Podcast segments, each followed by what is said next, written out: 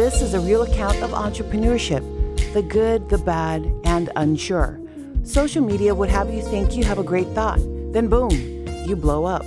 It is the farthest thing from the normal backstory. Here we will air the real entrepreneur struggle from customer service, vendors, and the day to day business. Welcome to Business After Dark with Charese Chambers.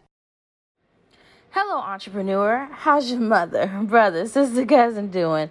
I hope you're doing well. I'm doing good. Actually, I am a ball of bubbles over here, if you can't tell. I'm very inspired this morning. So, this message is probably going to be heavy God girl vibes. And I need you just lean into it because I'm a God girl. You already know that. But seriously, in my journey of entrepreneurship, I mean, I've totally had to lean beyond my own understanding. And what does that look like? Pushing beyond my imposter syndrome, looking beyond my fears, and navigating the unknown. Because the truth of the matter is, if you don't, we don't know what the world's going to look like a year from now. Well, what I can guarantee is the consistency. Me laying down the foundation each and every day by the decisions I make in my business. And what does that look like? Embracing the unknown head on. I've been in Richmond for a year now, and as I reflect, I think I might not have taken full advantage and lean into opportunities that would have me further along.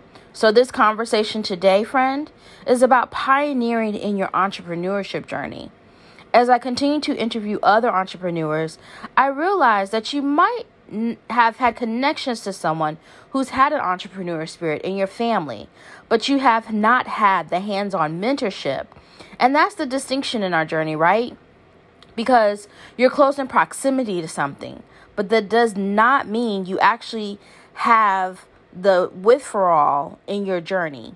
Example just because you hang out with people who appear to have things does not mean you have the things does not mean that you have the money, does not mean you have the statue.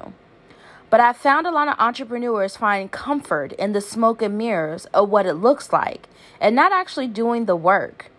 The season in entrepreneurship is beyond your natural talent of who you are. Let me say that again. This season of entrepreneurship is beyond the natural talent of who you are. Ask me how I know. I'm getting so uncomfortable of being of how it's been for some time. But in the season of change comes growth, and that's what I'm embracing. I am comfortably afraid. And that's a new term for me. I didn't even know how to conceptualize that until I started reading Michelle Obama's book, The Light We Carry. I'll put it in the show notes for the link if you want to get it. But it makes sense. It's almost like I've been telling you guys the words, but not really knowing or conceptualizing or making tangibles. And we all know how I like tangibles in my life. but it's really leaning forward, failing fast. And I've had more failures than success in my entrepreneurship. Raise your hand if you can relate.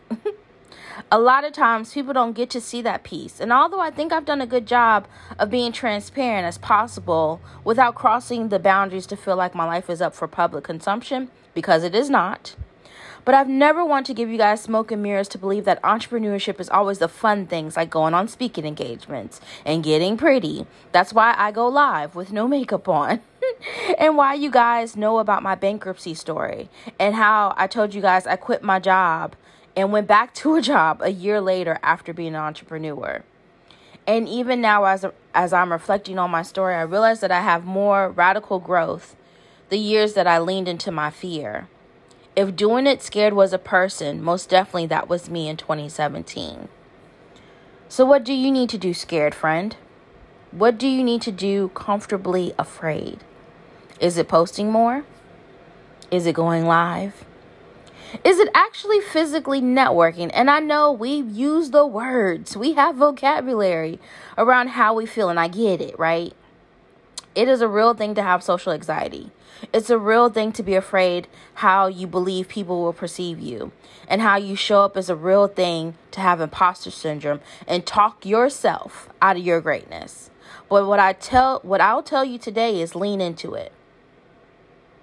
And because sometimes leaning into it and um, sometimes getting a win is not tangibly a space of financial gain all the time I think we connect a win with making more money. But a win could look like you losing the weight because you consistently show up and work out and do the exercises. A win could look like you gaining a thousand extra followers because you post consistently. A win could look like you making relationships with other people and forging a unity of support. A win could look like you finding yourself. Don't be afraid, friend. On the other side of your um, comfort is your win. I have two things. I'm rooting for your win. I'm most definitely rooting for your win. And I hope that you have the best day ever. I want to take a moment to to thank everyone who's been on this journey with me, who continues to listen to the podcast. Um, this this moment, this episode is real time, even as I'm reflecting from last year. So let's mark this day, this moment in time, because 2023, I'm doing everything comfortably afraid. I'll talk to y'all later.